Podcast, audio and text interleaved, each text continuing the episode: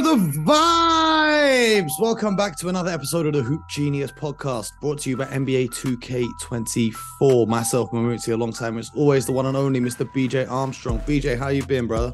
Oh, beautiful, Mo. Real name, no gimmicks. A beautiful day.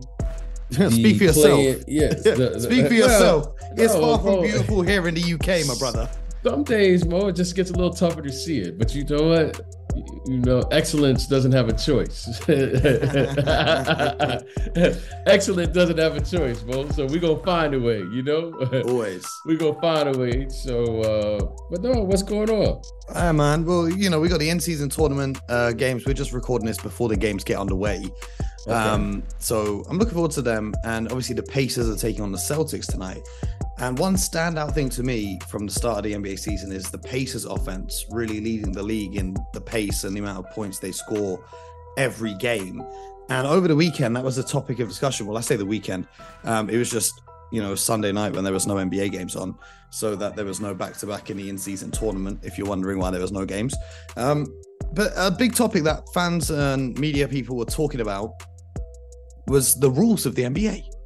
Uh, okay. Nate Jones, who I believe is Dame Lillard's um, agent or marketing expert or whatever you want to describe him as, he said on Twitter the NBA is really going to have to change some of these rules. Offenses are too good and the game has gone homogenized. Now, it's interesting to me um, that fans are now starting to come around to this opinion because for the last few years, they've loved the high scoring, high powered offenses that the NBA regular season provides. The mm-hmm. NBA, although it is basketball, it is an entertainment product. So a lot of the rules have been structured to give an advantage to the offensive player. So I was thinking about some rules and BJ, I wanted to get your takes on them to see if bringing them back or changing these particular rules would be good or bad for the NBA. Uh, mm-hmm. You've obviously played in an era in the 90s where things were slightly different um, to, to the game today. And so the first thing I wanted to ask you about is do you think that the NBA should allow hand checking? No. Why not?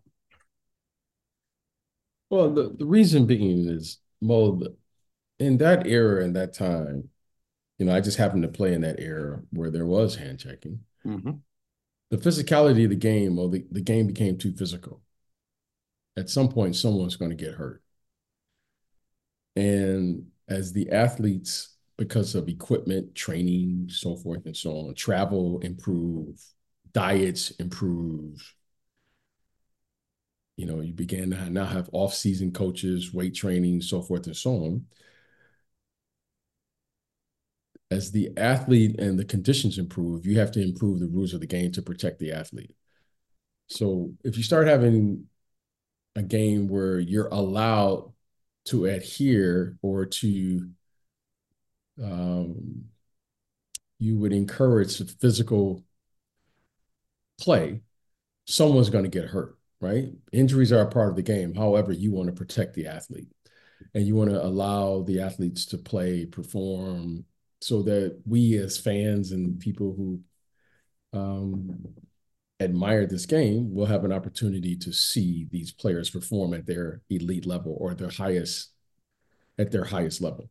So you should not have hand checking just for that for that reason alone because it, someone it will allow someone I think increase the chances of getting injured because of the physicality of the game and the way that game w- was played. So no, I I I I am I am really confident in saying that no, you don't want to encourage more physical contact. However, you know, that was a different time.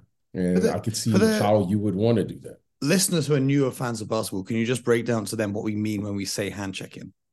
Well, meaning you can you can physically put your hands on a player to impede their progress. Okay the way the players are moving today and the way the game is played, you know, it's a little different. Now, the game would look different. Suddenly, the scoring probably would have to change. It probably would encourage a game that would resemble probably what the game used to look like, where you had to actually move the ball from one side to the other. Because let me show, let me assure you this: if you put hand checking in the game, all that isolation basketball would be eliminated immediately. Well, there we go. You get back to team basketball. Well, but here you go. We can leadership. One of the first things that's needed, Mo, in leadership is courage. The courage to share the information. Isolation basketball, you can't win doing it. Now, players are clearly, clearly, players are good enough. There are some players who are good enough to do it. Even the best player, at some point, Mo, as they advance, they will have to share the basketball and play a, a blended brand of basketball, right? We're talking about sharing the game. Well, it's it's December. We we're we we're, we don't have to get there. We're trying to get to the playoffs where people are trying to figure out who they are, what they are. Players are trying to figure out. However, Mo, no one has won the game in just isolation basketball. Mm-hmm. So we, as the caretakers of the game, it is our responsibility, and we must have the courage to, you know, in today's terms, you say, you know, you you you want to, you know, you have to sell your players. What they what do you say, you know, you want to you want to sell your team on this is how we should play. Well, well, if you if you study the game, you'll realize even the greatest of scorers, they had to figure out how to incorporate their individual skill set into a into a team framework. So I don't think it's anything true. It's just a matter now, Mo, all of us, when I say us, the adults and the players, we have to have the courage to coach them. Like, no, there's a time and a place for isolation. However, the the way that it's being utilized today, Mo, I would say that there it is tipped to scale now where actually team basketball is probably in the minority of, of when you watch a game because now yeah. isolation basketball appears to be that's the way the game is played, which I would argue maybe we should do something about it because I don't know how fun that is to watch, whatever. I just I like to see teams play like a team. That's why I love the NBA. Yeah, and that's why it it's great to see Denver winning because they play a very team-oriented style of basketball. It's not too much isolation. Um, and you know, there's still some teams, the Golden State Warriors, they play great team basketball as well with lots of player movement, lots of ball movement. The next rule that I wanted to talk about, the three-point line. Now, for those of you who don't know, the corner three in the NBA is actually so-called the easiest three-point shot because if you look at the three point line on an NBA court, they square off at the corners, right? So in FIBA basketball, Olympic basketball, the three point line is a semicircle, whereas in the NBA, it's kind of straight and then it loops around to be a three point line. So the distance um, for the corner three is a lot shorter. And now teams are trying to manufacture these corner threes. You have guys whose roles are to go out there, play defense, and then stand in the corner and just shoot those threes. How would you feel about the NBA rounding out the three point line to resemble the international style of basketball and making those corner threes, uh, percentage wise, a little bit more difficult?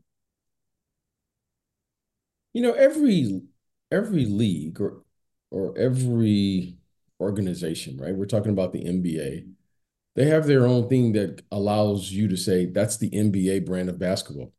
There's nowhere else in the world where you have the rules of the NBA that's played and matched by the best athletes in the world, other than in the NBA. That's what makes it special. FIBA has their rules. The NCAA has their rules. I think High the NBA is the only rule, only league where they have the squared off corner so, three pointers. Exactly, and I and that and that's beautiful. That's great. And I don't touch it. What should be is what can we do to improve the integrity, the integrity of the game? What can we do to improve the integrity of the game, right? So, in my opinion, we're always concerned about the optics. What does it look like? like, it's like, okay, where's the highest percentage shot? Like corner three. Yeah. Like, so what can we do to improve the game? Like, when is the last time we've made a rule to that is that we can say actually has improved the game itself. Like the 24 second clock to me improved the game. Yes. Okay. when they changed the lane to make the game, that improved the game. What Just- have we just- done to improve the Just game? for newer fans, what did they do to the lane to change that? well, they just whitened the lane up. The you painted know, because area. the the uh, the painted area here in the, in the paint here, and they made it wider to improve the the the optimal spacing for the athlete or the modern athlete. That improved the game. The 24 second shot shot clock improved the game. You know, I would even argue that the three point line or the three point shot improved the game um, because of the spacing that it created. You could have more spacing for your interior players to operate and perform. However, now that has been taken away because now we've we don't even go inside, with the Mhm. exception of a few players. So that's even changed. So when I look at rule change, I go, what's going to improve the game? What's going to improve the integrity of the Well, game? Which Rounding the three point line would stop teams from hunting those corner threes. So would that improve the game? Well, when you opinion? when you look at when when you look at all right, again, if you have a round three, a square three, or whatever from the corner, in every offensive set, you can only there's only so many places you can go on the floor. Mhm. Okay. It is critical, Mo, especially in today's game, with the size and athletic ability and the way we play the game currently. Where else are you going to go that you're going to have the proper spacing to run the floor if you don't have someone in the corners? So whether you have a round three or square three or whatever, someone's going to be there. Yeah, yeah. So, so the round three, all that does is it makes it a little bit further away, makes it a lower percentage shot. Okay. So but in order and but in order to do that, then you got to change the dynamics of the court. hmm Okay. So you would have to change the dynamics. Well, you're not going to do that. Why? Because you're not going to take away seats in the corners. That's money. So while we're changing all of these things, you got to think about the economics of the business. So everything that we do, and this is why I said what I said at the beginning, what are we doing to improve the game? That means we have to address the basketball business and then the business of basketball. Once you start tinkering with the courts and the dynamics, then you got to change the seats.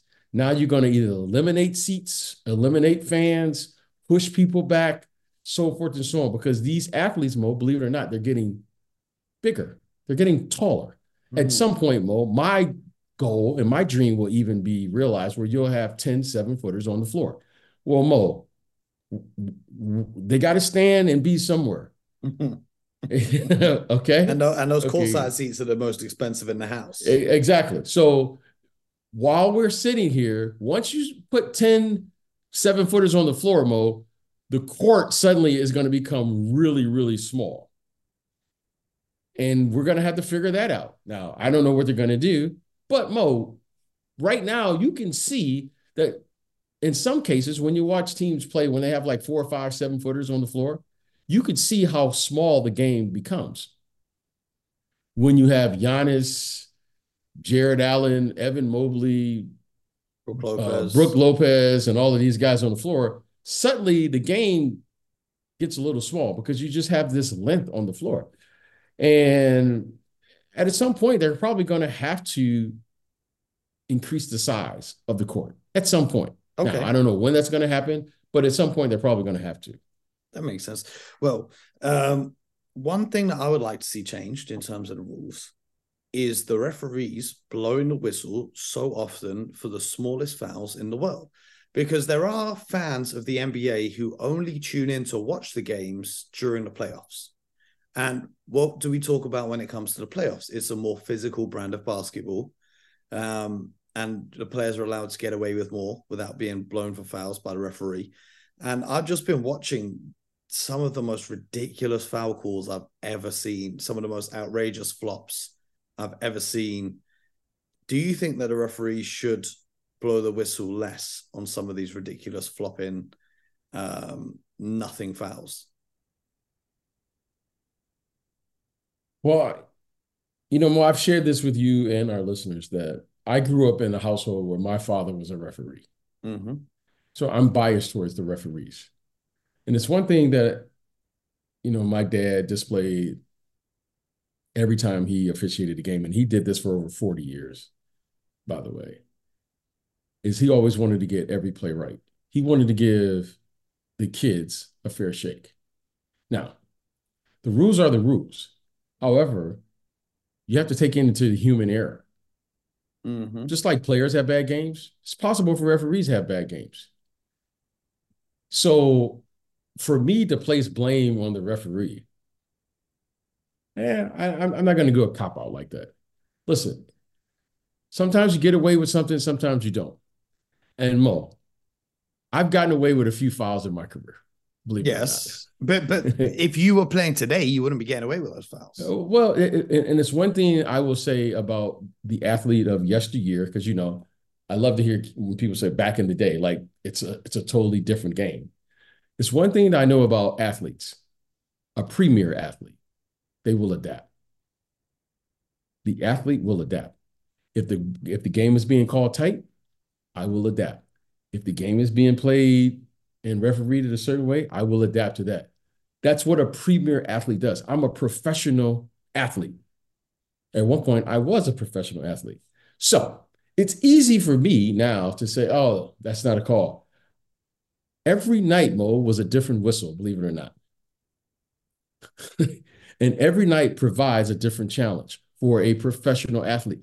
That's why they call it professional sports. Every night will provide a different challenge. So, if you are who you say you are, you will adapt. Okay, guys, all I ask in any situation is the consistency. If you're going to call a foul on one end, just call it on the other, and I will make the proper adjustments. Mm-hmm. But if if there isn't consistency in the whistle, then and only then do I have a problem with it. For the most part, Mo, I don't have a problem with an official because Mo, I've had some bad games in my career. Mm-hmm. And I've never had an official came up to me and said, Hey man, can you play better? Hmm. okay. Okay, Mo. And as I watch games today, there's a few players who have bad games today, right? Okay. I'm not calling them out by name, but okay. But do so, you, when you watch the game today, do you see more flopping than you did when you played? I today's player is taking advantage of the rules. Today's player is taking advantage of the rules. Now, if the referee doesn't call the flopping, the flopping will stop. It's just but, it, but this is what this was my original point. Is because is the play because flop, the referee the ref calls a foul, and I'm saying the ref shouldn't call a foul for those flops and reward them. Okay, that's that's an opinion. However, if you exaggerate whatever the contact that was made or supposedly was made, okay. If you exaggerate that, you're forcing the referee to make a call. However, it's an easy fix. Don't call it. That, that's what I'm saying. Okay. And that's that, again, that's the rules committee. I'm not going to step on my I'm not going to step on anybody's toes here because I've said this for 25 years. When are we going to improve the game? Mm-hmm. Just improve the game. Because like this is what I'm saying. As a fan, when you watch the games and you see guys, you know, driving for a layup and then just flopping away from the hoop rather than, you know, trying to go strong at it, and then they're rewarded with the ball back from out of bounds or they're rewarded with free throws, it is making the game worse. I think right that flopping well, should it, have the, an even harsher punishment. It's now an the, un, a non unsportsmanlike technical foul. We we made but, a decision. We made a decision more as a league because the fans, right? We want to see more scoring. Who wants to see the Detroit Pistons versus Chicago Bulls 75 to 77. Oh, the, the, the NBA did. That's why they took them to Paris last no, year. No, no, they, they, they did a survey with the fans. Oh man, who wants to see that? Who wants to see defense? Oh, now all of a sudden we Me. want to see guys playing defense. You, so of course you're going to flop. Like, what else is they can do? You can't impede their progress. You can't touch them. So what else can you do? Like, Mo, you're at a significant disadvantage on the defensive end in today's game. Mo, we, we're seeing games over 150 points in the regular season.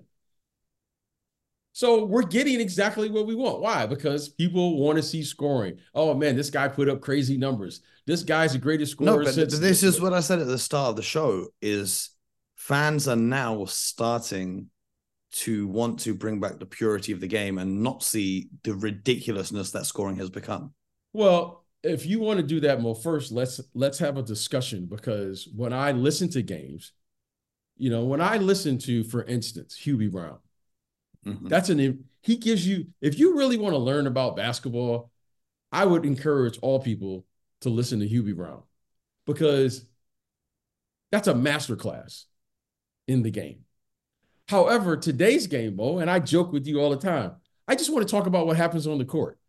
Mm-hmm. Because I, Hubie Brown to me is what represents the NBA.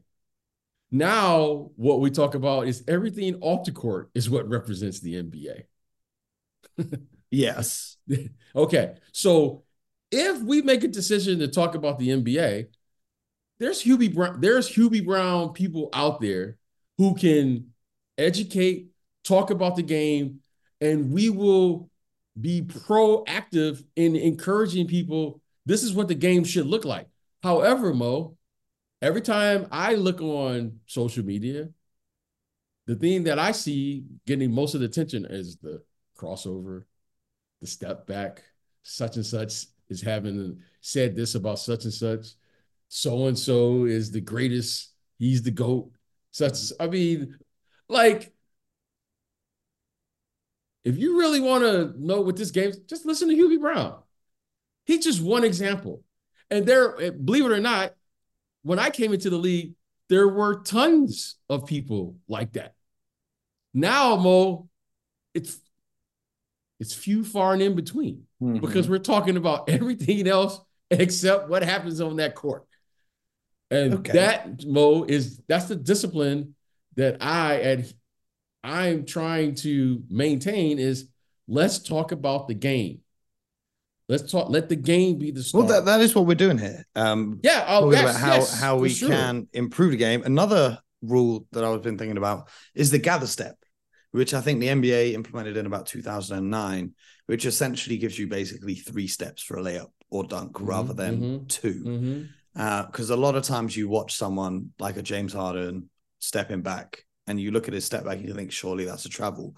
Or you watch lebron take three steps on his way to a layup and think that's a travel. But it's actually legal under the nba rules. But do you think getting rid of that gather step and going back to just two steps in in how basketball was invented well, would well, be a positive? again well i'm coming to admire and appreciate the athletic ability and skill of these players. And the creativity as well. Yes I'm not here. I want to see all the players adhere by the same rule. If that is the rule that we will, it, as long as player X, LeBron James, and the role player can get the same step, I'm fine with it. Mm-hmm. Now, if you start allowing one player to get the step and the other player not to, then to me, that's a problem. Now it's a flag on the play. So I don't have a problem with the game because it's always been that way. I want to see these players play and I want to be entertained. I want to see excellence. I want to see all these things. If three steps is what it is, three steps is what it is. I just don't I don't want to see one player have a significant advantage over the other though. Okay. Okay. okay. How about this? The defensive 3 second rule in saying that a player can only be in the painted area if he's guarding an offensive player who's in there and he cannot be in there for longer than three seconds. If that were to be changed, how would it impact the game on the court of the NBA? Well, if you change that like Europe, then suddenly now the defense has an advantage, right? Because of the athletic ability of the players. However, I want to see players play where there is no help defense. When I see help defense, you know, like today you can play a zone and all those things. Mm-hmm. To me, that's what makes the NBA game a special game is because now it's mono e mono e mono. So you do like the isolation. Well, no, I don't like the isolation. I like the aspect. I like the aspect of of saying the following. I want to see a man to man defense. Yes. Okay. That to me is the, that's the that's the purest game. Okay. If you're going to help, help which will force the player to make the right decision. all of these gimmick defenses. I'm not both. I tell you every every show, real name, no gimmicks. I want to see the matchup. That's why I love playoff basketball. Why? Because you can run in the regular season mode and I can do all these gimmicks. In the in the once I have time to put together a game plan and my t- team has a has a chance to really isolate and figure out we will find the weakest defensive player on your group. Mm. We're going to find that. And we're going to target that person, and any weakness that you have will be exposed. However, that's why, Mo, I think it's a cop out to do all these gimmick defenses because no one is going to win if you can't match up with the other team. Yeah, I mean, so we saw might as well defenses use... in the NBA final when the so, Toronto Raptors went box and one, which is essentially four defenders playing zone and one player following Steph Curry around. So I I I happen to be a firm believer of the following. You got to get a stop if you're going to win. And you have you utilize the regular season to figure out what is your best defensive principles once the postseason starts. I'm not a person here that says, well, we got three quarters of the season to figure it out. No, you, every game is an opportunity to figure out in the regular season if you commit to playing playoff caliber basketball in the regular season, once you get to the playoffs, Mo, you should be pretty good at it. Mm-hmm. Because what bothers me, Mo, is you hear teams have great regular seasons, and then once they get to the playoffs, they fall right on their face. It's mm-hmm. because, Mo, they've been playing a gimmick all year. Mm-hmm. okay, so if you're going to be good, Mo, you can't you can't play consistently. You can't have consistency with a zone defense in the playoffs. Why? Because you can't rebound out of a zone defense. Can mm-hmm. you mix it up? Yeah, you can mix it up. I'm not mad at that. We've been we've been we've been disguising man-to-man defenses forever in the NBA. It's just now we've legalized it. But we've been doing it forever anyway, right? Everyone had a form of zone defense for short stints. So the zoning one is nothing new, wink, wink, in the NBA. We've been doing it forever. However, now, Mo, now, Mo, you're seeing things in the NBA you never, ever would adhere to. For instance, Mo, I've been in huddles. And if a coach wanted to challenge his team, he would say the following Hey, BJ, you need a double tonight? you can't guard him. Bo, now that was the biggest insult to any player with any level of pride. Mm-hmm. Mo, you're playing. This is before the game start. Okay, if a guy gets hot, hey man, I might need a little help tonight, man. Such and such is hot tonight. Hey, he just got it going. That happens. Mo, when a coach asks ask you that before the game starts, that's his sign of saying, you ready or not? Mm-hmm. Okay, Mo. And that was the type of motivation that he didn't have to say twice. Oh, oh, Mo, okay. Mo, you playing against BJ tonight? You need a double tonight, Mo? Hell no, nah. Mo's gonna be like, okay, Mo's that's exactly what Mo's supposed to say. say hell no. Nah. Now, Mo, that coach has put that battery in your back. Yep. And now it's time for you to go out there and play and play with the energy that's necessary. Mm. Okay. Now, now what you see coaches do now, Mo, let's go two, three zone. We can't guard him anyway. Now, mm-hmm. Mo, what he's basically saying is you guys, not one guy, you guys can't guard them. And the only thing we can do, Mo, and I see this all the time, and I think, God, I wonder how that would really, how that would really work in in in yesterday's locker room if our coach said, "Hey, let's go to a two-three zone." Mo, hey guys, let's play a two-three zone. And I and I think about that all the time. I go, ooh, that wouldn't go over too well. Yeah. There was nobody that I ever played with that would Mo, you getting your butt kicked. You still didn't surrender to the fact that you needed a double team in most cases. Mm-hmm. So it's just a, a new way of thinking However, I'm seeing coaches now bail out their teams. And that's why you don't see defensive. That's why you don't see a lot of defensive teams. But like anymore. when we see that happening, everyone praises it. Like Erik Spoelstra will pull out some sort of zone so that he can hide Tyler Herro and Duncan Robinson.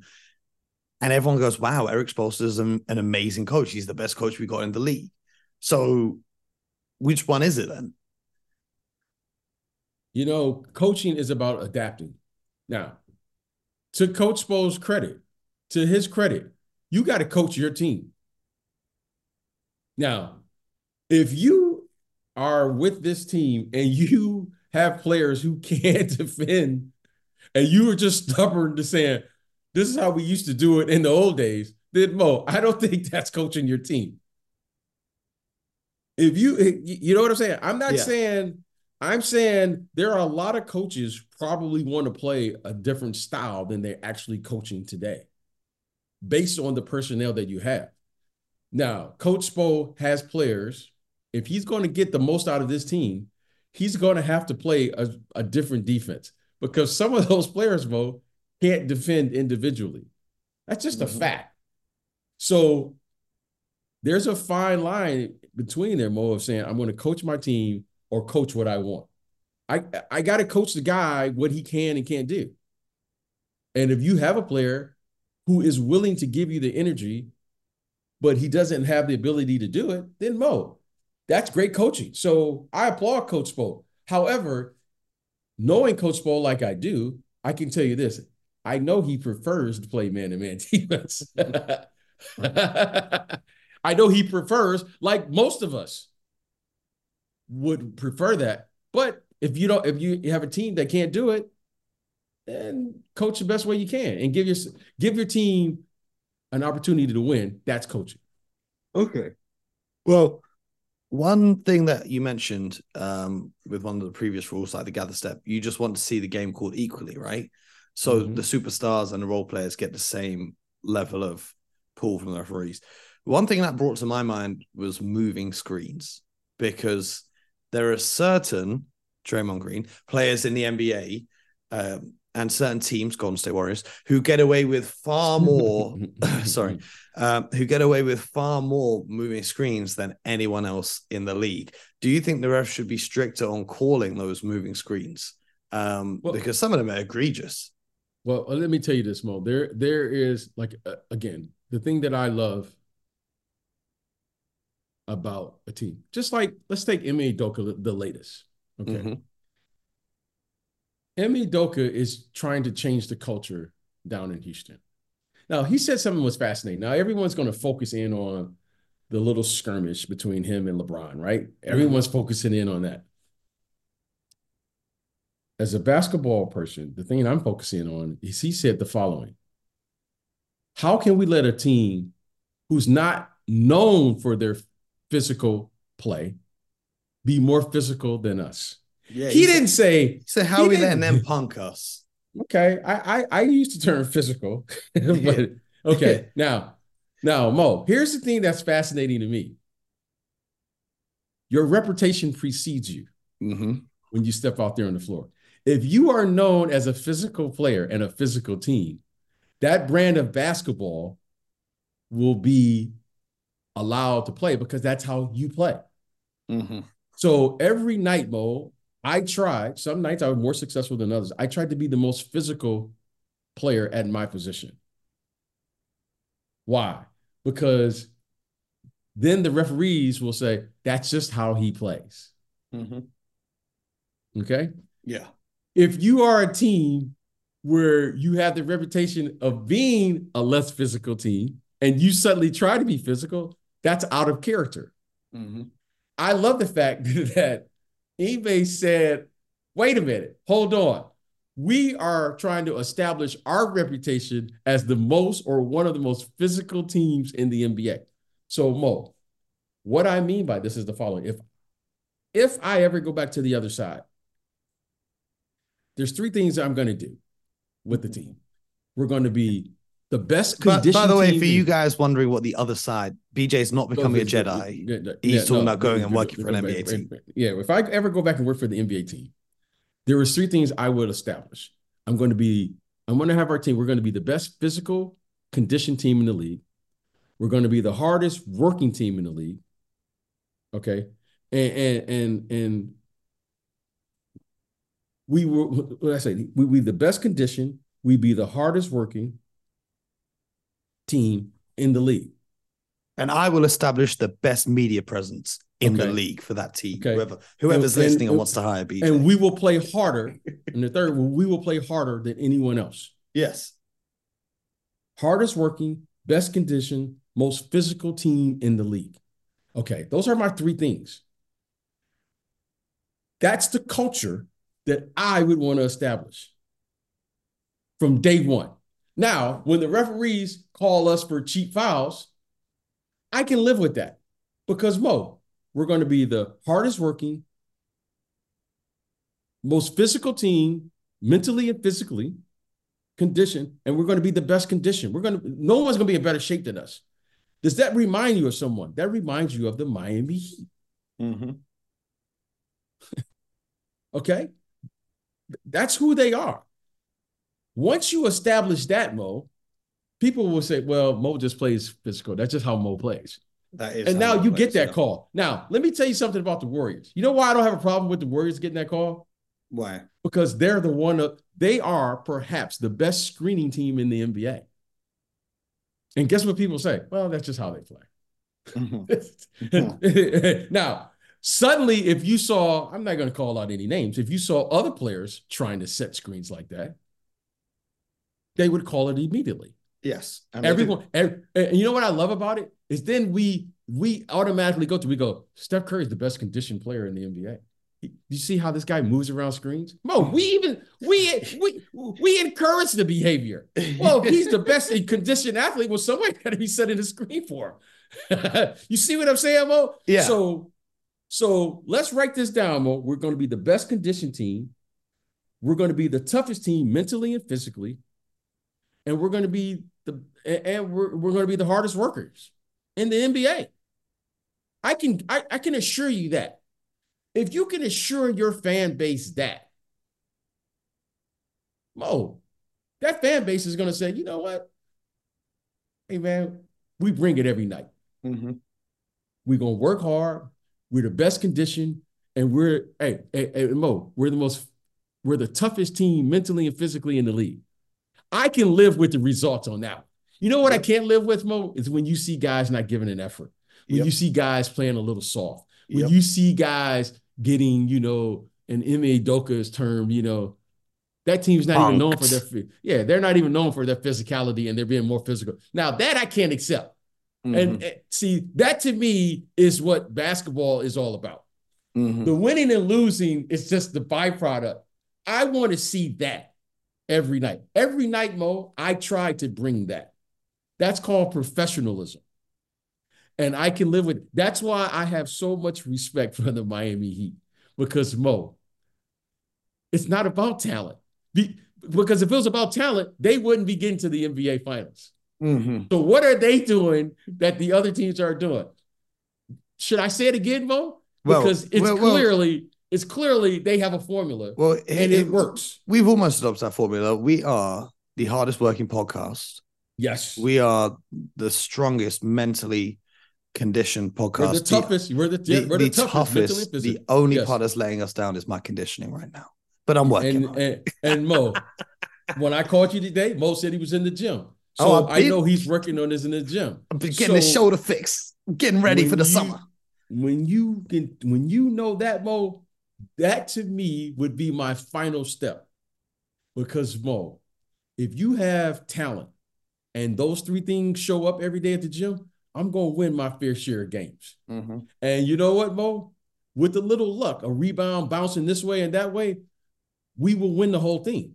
Mm-hmm. Because, Mo, you're the best conditioned team on the floor. Mm-hmm. Shouts Coach Carr. so I, I I I abide by that. I look for that. And you know what, Mo? That, that's what gets me excited. When I see a, a well-conditioned athlete, now I got a chance. Well, I didn't even say who's the best player. When I see a well conditioned athlete, say mm-hmm. what you want to about like Dennis Rodman. He was the best conditioned athlete on the floor, one of. watching Steph Curry, everyone talks about his shooting. You know what's most remarkable about a guy? He runs more miles per game. he he can lift more than nearly every player his size. People don't know that. See, Mo. So that to me is what separates him. Yeah, Mo. If you were, if you're open, if you and I were open in the gym and we just practice shooting open shots, we'd shoot a high percentage too. Yes. The fact that Mo that he can get open to shoot, that to me is what separates him. With a whole defense else. focused on him as well. Yeah, Mo, that do you realize what kind of condition this young man has to be in to be able to do that night in and night out? Now, Mo, he's in superior condition to get open. And and and he's 35 years old now, right? This is when I'm and this, this is, is another conversation, but LeBron being so good at his age has kind of normalized what Steph and KD are doing at their age now.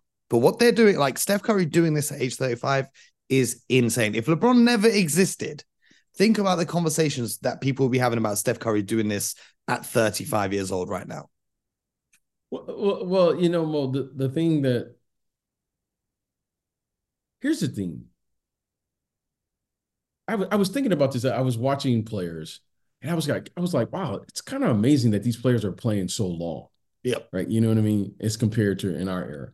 And I, and I, and I was like, I wonder how come. And the reason being is because they have way more opportunities to reinvent themselves in today's game than we did.